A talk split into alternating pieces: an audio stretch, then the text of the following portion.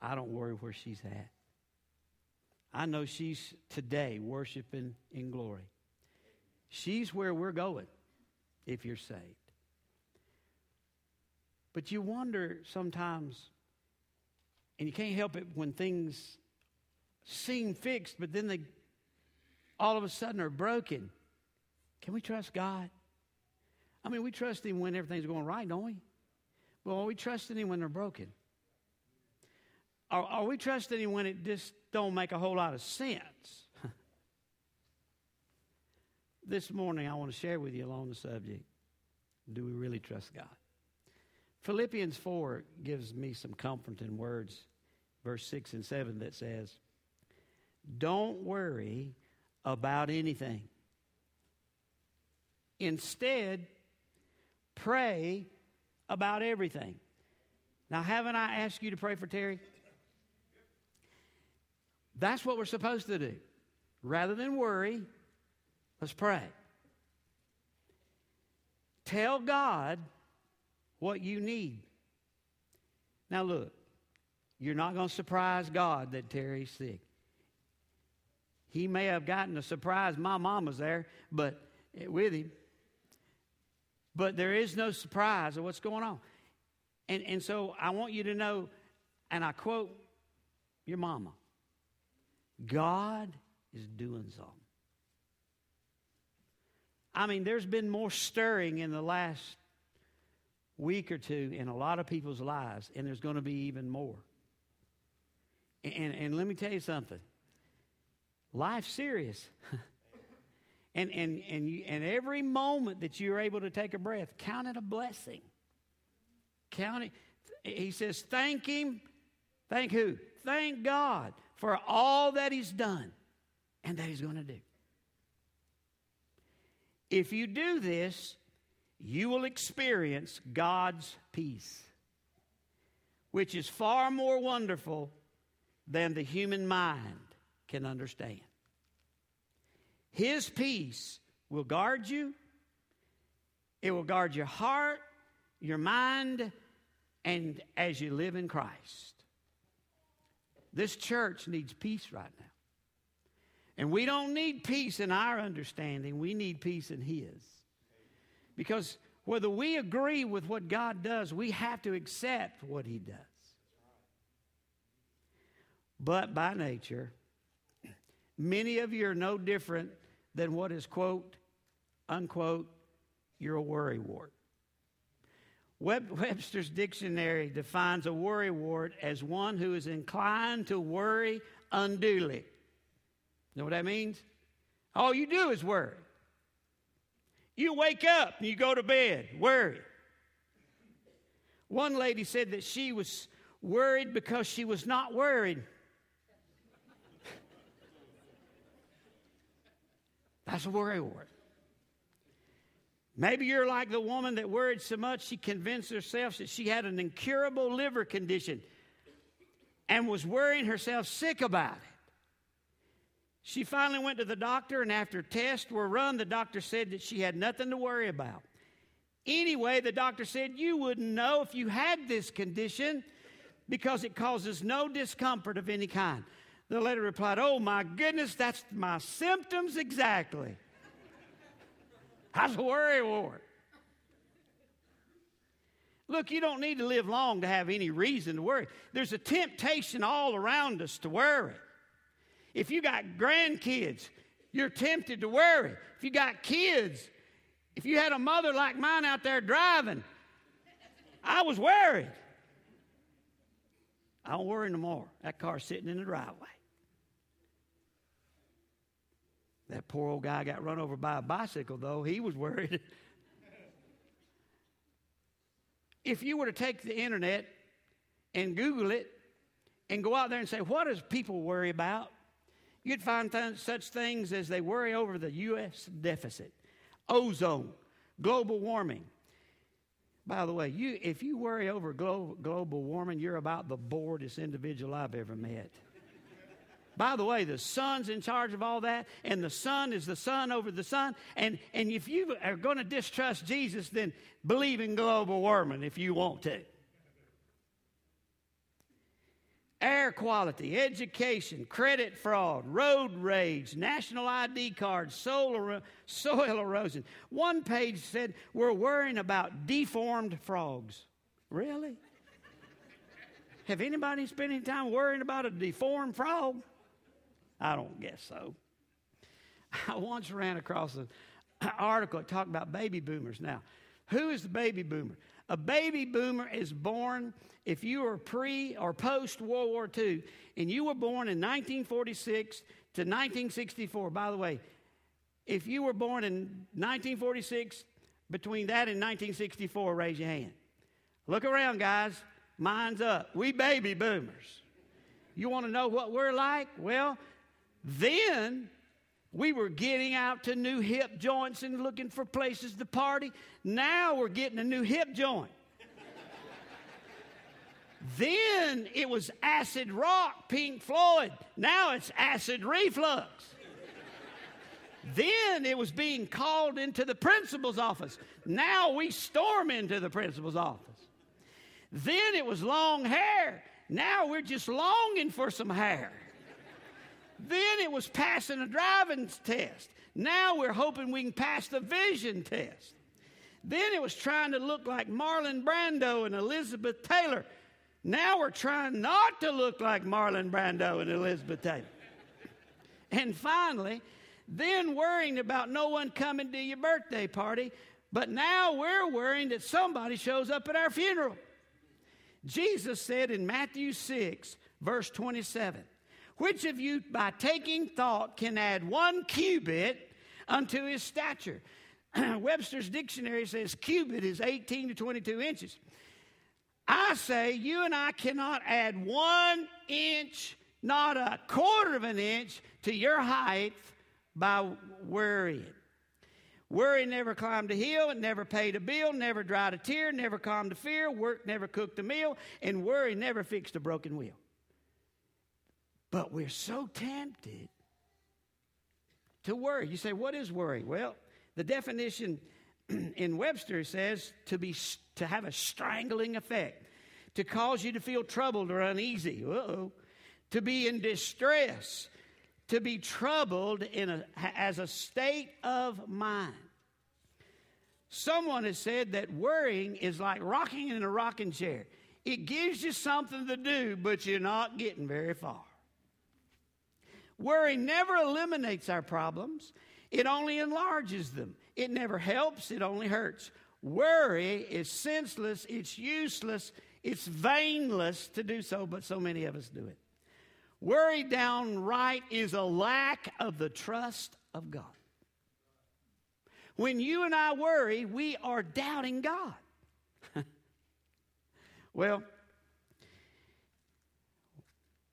One lady, she worried so much that her hair fell out of her wig. Let me tell you something, that's some serious worrying. and some of you do some serious worrying in this house. That's why you're listening to me. And by the way, there's nobody in here except babies listening that's not guilty of this sin of worry. Now, we got that out of the way. Worry is a sin. I like one one preacher. He must have been an independent hellfire. Well, anyway, worrying, he said, is a sin. It's a black, murderous, God defying, Christ rejecting sin. And we go, ah, it's still sin. We will never know the victory over worry and anxiety until we treat it as sin. It's a deep seated distrust of the Father who assures us again and again that even the falling sparrow is in his tender care. Three times, verse 25, 31, and 34 of Matthew 6, Jesus says, Take no thought. When he refers to the word thought, he's meaning don't be anxious about it. You ever hear people say, Well, I'm not worrying, I'm just anxious. Same thing.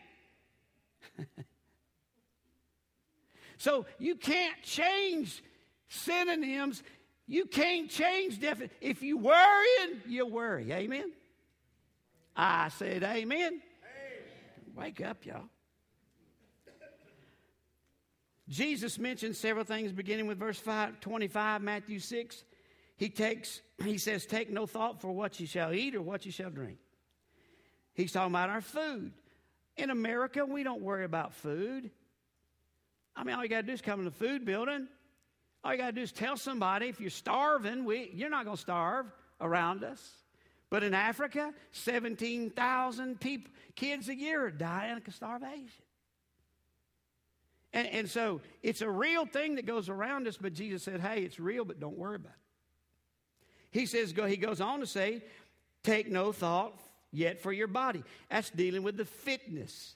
Nothing wrong with our bodies being fit, but he says when they break down, don't worry about it. They're supposed to break down. Actually, we're supposed to die. He talks about our fashion. He says, Don't worry, don't take no thought for the what you shall put on and, and raiment. You know, the only thing I, I want to note that men and women need to take thought because the Bible says that we are to be to dress modestly. And I'm telling you what, some men and women t- need to take thought, not worry about it. They just need to cover some stuff up. You say, well, bless God, who are you? I'll tell you who I am. I'm a preacher of the gospel, and the Bible says dressed modestly. What's that mean? That means dress so you look at your eyes, not your butt and your boob. Do I need to make it any simpler than that? Some people need to wake up. He says, Look, don't take no thought, therefore, for tomorrow. What's he talking about? He's talking about the future. How many of you sitting here right now worrying about the future? You're worrying for somebody's future. You are. And so he said, Now, I'm not saying this, I'm just soundboarding what Jesus said because I'm just as guilty, guilty as you are. Sometimes I get caught up in this worrying stuff, being anxious. I mean, come on. I, in April, I turned 60. Ain't I a pretty 60? Oh, no, I. And one day I'll be 65. And I'm just going to pray I can just keep on going if I can remember how to get here. And by the way, I'm learning some things is easy. It's just better to forget when it comes to ministry. Just forget it. I like it. I can't wait till my wife gets to the point where we argue five minutes. We can't remember what was arguing about. Y'all, what y'all looking at? Some of you are already there. Look at my wife. Anyway, finances is the bottom line of food, fitness, fashion, and future. I don't know anybody in here that's not that's free from not worrying about money. I don't know why we do it, but we just do it. Jesus said, don't do it. Then he gives us three bold reasons why we shouldn't worry. One has because it's sinful. Thank you, Jackie. You're already up there. I'll catch up with you in a minute if, if somebody walked into my house drunk and beat my wife up, I'd be upset. Matter of fact, I'd want to whoop somebody. If somebody was a believer, came and stole my car, that'd make me mad. And we don't make fun of stuff like that, but some reason or another, when it comes to worrying, we just make jokes about that. Yeah, we do. Uh, we're always looking. Look, worrying is just as much a sin as idolatry, adultery, hypocrisy, and profanity. Y'all don't look at it like that, I can tell right now, but that's the truth. I'm ashamed to say that some of the biggest worry warts are growing on Christians. Some of you got warts all over, you just can't see them. But they're in your wrinkles, they're in your hair loss, they're in your acid reflux. I was reading the other day and it kind of bothered me. Do you know that if you take Nexium, you run a risk of having a B12 problem? I didn't know that. That's right. Of course, I chew on a B12 thing every day. A little cube I get from the GNC. My wife says, Here, you take this. You need it. All right? I'm on vitamins with B12 in it, but look, you can go down seriously. Be careful. Take care of yourself. Don't worry about it. Just take care of it. Amen. Amen. Man, I love this passage. In light of all of this, trust in the Lord with all your heart. Lean not unto your own understanding. Quit trying to figure everything out. Seek His will in all you do, and He will direct your each and every step. Honor the Lord with your wealth, with the best part of everything your land produces. Then God will fill your barns with grain and your vats. He will provide for you. If you trust Him, if you honor Him, if, if you follow His ways. Said the sparrow or robin to the sparrow, I should really like to know why these anxious human beings rush around and worry so. Said the sparrow to the robin, I think it surely must be that they have no heavenly father such as cares for you and me. Mm, that's a slap in the face when birds are smarter than we are. The second thing is we should not worry because worry is senseless. In verse 25, 26, it says, Therefore I say to you, do not worry about your life what you'll eat or what you drink, nor about your body, what you'll put on. Is not life more than food and body more than clothing? Look at the birds of the air, for they neither sow or nor reap nor gather into barns, yet your heavenly Father feeds them. Listen to what Jesus says here. Are you not more valuable than the animal kingdom? The birds that fly?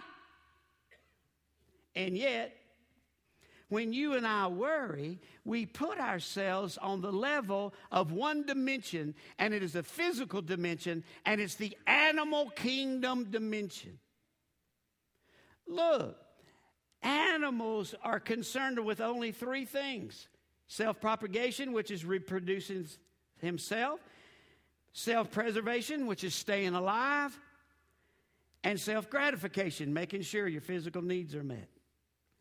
When man worries only about the same things, he is no better than a dog, a cat, or a bird. But yet, we're told there's another dimension. And that dimension is a spiritual dimension. Jesus points at it when he says, Now look, so often when you worry, you are worrying about filling your barns, but you're allowing your soul to be empty. And that's why you worry. He, Jesus points and he says, They're the fowls that, in verse 26, that fly above us. He said, Look at the birds. They don't plant, they don't harvest, they don't put in put food in barns. They don't have bank accounts. They don't have 401k plans. They don't have insurance. They don't have nothing. But the Bible says God takes care of the fowl that fly over us. and yet, somehow, we're wearing ourselves sick for those things. While it's true that the sky is full of birds of robins and blue jays and cardinals and sparrows and hummingbirds and eagles and hawks and even crows. They don't sow, they don't reap, they don't store food. But they are dependent on the Heavenly Father. You see, you and I, when we worry, we're not dependent on God. One little boy yelled at his mommy, and the mama yelled back from the kitchen, What is it, Johnny? little boy said, You know that dish you were always worried about? Yes, dear, what about it? You don't have to worry about it anymore. How many of us worry about things until it's broken? Until it dies? Until it leaves us? You see, God never intended us to do it that way. He, he intended us to look at things from His perspective. The fowls that fly, Jesus pointed this out in verse 28, but he also talked about the flowers that grow around us. Look at verses 28, 29, and 30. Consider the lilies of the field, how they grow. They toil not, neither do they spin. Now I can imagine Jesus looking out he said, You know what? He said, God the Father has done a, a neat thing. There's, there's flowers growing in the field. They didn't plant themselves, they were planted by the Father. And they're growing. And he goes on to say in verse 29 and 30, I say unto you that even Solomon in all of his glory was not arrayed like one of these. Solomon, in all of the beauty and grandeur of his royal garments, was not as beautiful as the beautiful flowers that grow in the field. Verse 30 says, Wherefore, if God so clothe the grass of the field, which today is and tomorrow is cast into the oven, shall he not much more clothe you? God's going to take care of you. Now, some of you are rascals, so I'm going to help you out. Some of you face weak. Some of you feel backslidden. Well, I want to take you to a backslidden prophet, Jonah, chapter 2. Listen to these words. I'm going to have a seat while I read it. Jonah prayed to the Lord, his God, from the inside of a big fish. Now, who prepared the big fish? God did. Why did he prepare God himself for a big fish? Because Jonah was going to goof up. And God knew it before He ever formed him that Jonah was going to mess up. And if you don't believe me, go on and read three and four. It don't get any better.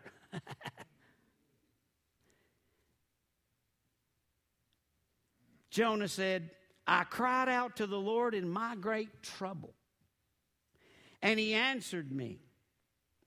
I called to you from the world of the dead, and the Lord heard me or you heard me. You threw me into the ocean depths, and I sank down to the heart of the sea. I was buried beneath your wild, stormy waves. Then I said, Oh Lord, you have driven me from your presence. How will I ever again see your holy temple? I sank beneath the waves, and the death was very, death was very near, and the waters closed in around me, and seaweed wrapped itself around my head. He was in the belly of a fish. I sank down to the very roots of the mountains. I was locked out of life and imprisoned in the land of the dead. But listen to this. But you, O Lord, O my God, have snatched me from the yawning jaws of death. What did he do? Well, for you that don't think that God doesn't, even when we're backslidden, take care of us and protect us because it don't get any better. I mean, Jonah, the Bible says, went and did exactly what he said to do. He was mad. He preached mad. He preached that. He, he preached with prejudice in his eyes and with it in his heart. He walked away from a city of complete revival, and he was mad to the to his soul. Couldn't think of what I want to say. But yet, God loved him, protected him. Does that okay you to be rebellious? I wouldn't do it. Does that okay you to be prejudiced? I wouldn't do it. Does that mean it's okay to preach mad? I wouldn't do it, even though I have. Does that mean I can be backslidden and serve God? I just would stay right. It's easier to stay right than it is live wrong.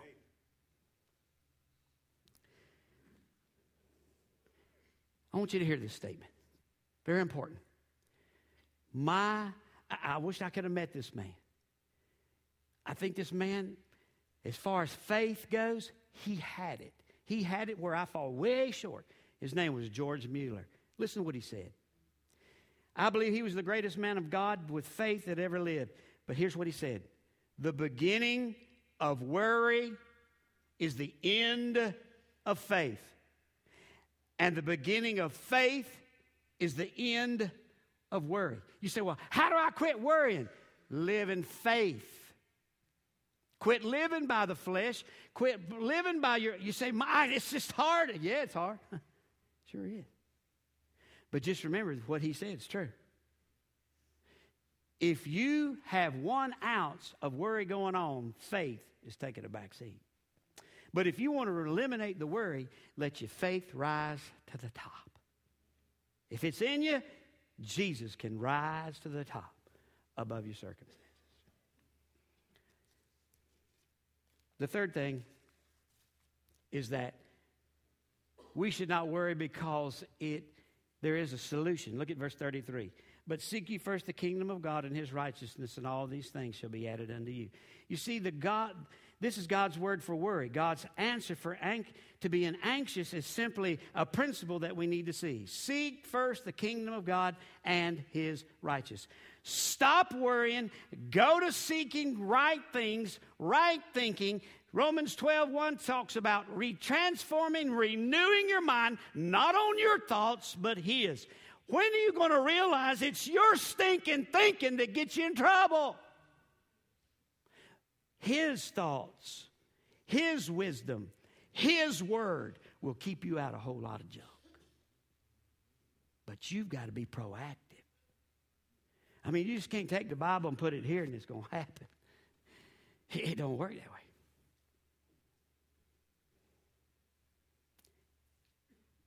As long as you try to run your own life, steer your own car, fly your own plane, push your own buttons, make your own decisions, you're going to worry. But if you give it to Him, now, grant you, I don't like those bumper stickers that says God's my co-pilot. I stay away from them cars because I'm smart enough to know that somebody got to drive that car.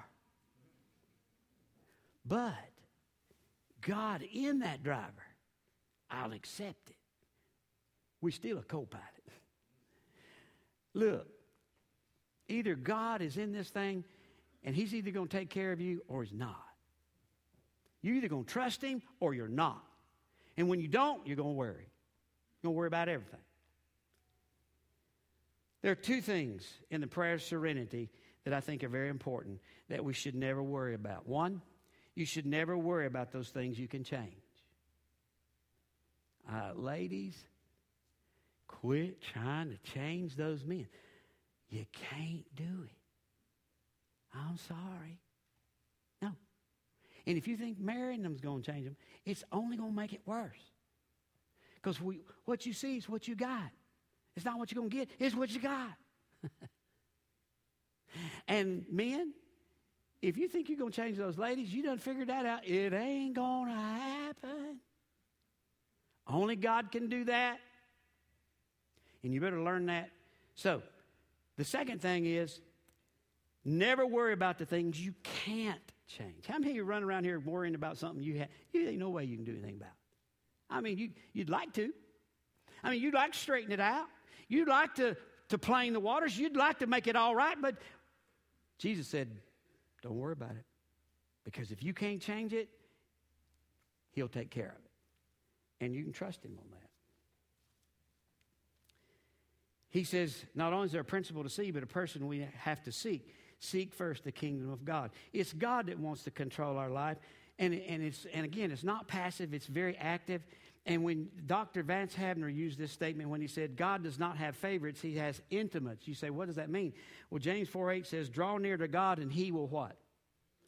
Some of you are in this house right here today. You do not feel like God is near. You do not feel, and it bothers you. You want to know why He's not near? If you're saved, it's because you're not near Him. He's near you. But if you've got sin, you're not going to feel, feel near to God. If you're dealing with and you're trying to live this life the way you want to live it, you're not going to feel near, uh, near and intimate to God. Kind of like the old couple, man and wife. They're driving down an old country road in an old beat up truck.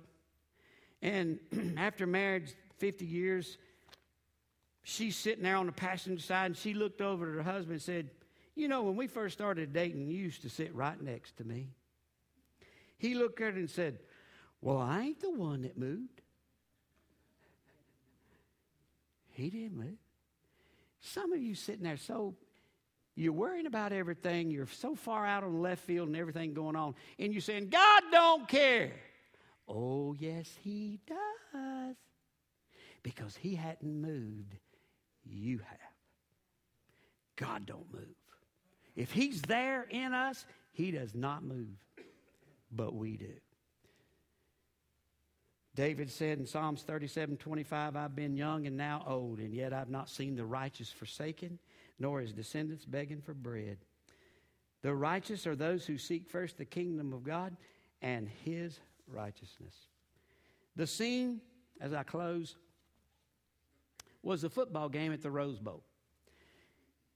The two undefeated teams was Georgia Tech and the University of California. Some, some of you may have seen this game.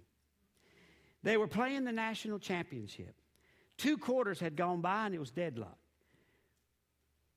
California was on the Georgia Tech 33 yard line, pushing and grinding. All of a sudden, the ball was snapped. The ball goes straight up in the air. The center sees the ball for California. He grabs the ball. He's hit. He turns. He's hit again. He turns. He, st- he saw the open goal line and he's running for his dear life. A sinner, just to think about it, is fixing to score the most strategic football game in the entire match. He's running, he's running. The crowd is going wild. Pandemonium broke loose. He thinks he's running for the touchdown, but he's failed to realize that he's running the wrong way. He's running to the wrong goal. Georgia Tech was calling for interference to try to help him, and his own teammates were trying to tackle him and bring him down. He thinks that they're being selfish because they want to score the touchdown. He's a sinner, so his old big legs are just pumping as hard as. Finally, they catch up with him at the one yard line and they bring him down. You can't even begin to imagine that the humiliation as he walks back to the bench among the boos and the jeers and the cheers of the crowd. For the rest of his career, he was known as Wrong Way Roy. Can you think of anything any more humiliating than be playing in a game and getting the goals confused, running the wrong way. Well, let me ask you something. There's some of you here today, you hustling and you're a bustling. You're trying to make as much money as you can. You're trying to build as big a kingdom and home as you can. You're trying to drive as nice a car as you can. You're trying to wear as nice a clothes you can. But all of the time, God is looking down from heaven saying, You're headed for the wrong goal. Now, wait a minute, Mike. Is it wrong to make money? No. Is it wrong to have a nice house? No. I mean, is it wrong that I drive a decent car, new car? No. You don't be a dummy. Go ahead. Is it wrong that I have nice clothes? No. But that is not what's important. My mama, bless her pea picking soul, had all that good stuff. But it didn't do her any good. She still died. There's two things that's important death and the judgment. Now, guys, you want to go toward the right go? Jesus set forth that path. He, he said, Narrow is the way that, he, that leadeth to eternal life. Is that because that road is hard? Absolutely not. You, don't have, you couldn't do anything to earn that road. You couldn't do anything to deserve that road. That road was paid in full, complete. All we has to do is get on that road in Jesus, in Christ, the Bible says. Broad is the way that leadeth to destruction. You say, well, what does that mean? Man, you just jump on any road you want to, and I promise you, you'll end up in hell. There's only one road that you're going to end up in eternity, and that's the one Jesus said. John 14, 6 says, I am the way, the truth, and the life, and no man cometh to the Father except that road through me. Jesus. That's why it's narrow, because there's only but one way. And that's through Jesus. You want to know what's important in life? Do you know Jesus? Jesus in you. Are you saved? I'm looking at you this next Sunday, but you, like my mom, I could be looking in a coffin next Sunday. And by the way, you can be buried here any time you want to. I don't care. I like it better here in the church anyway. I don't like I don't like funeral homes. I'd rather do it all here at the church. But it ain't gonna do you any good in the church if the church isn't in you. And who's the church? Is Jesus, man. He is the foundation. He is the founder. He is the one that quickens it. He's the one that brought it to life. He's the one that wants to put it in us. And we are his body. And man, you either got that or you don't. It's, it's easy, it's simple. You're either lost or saved.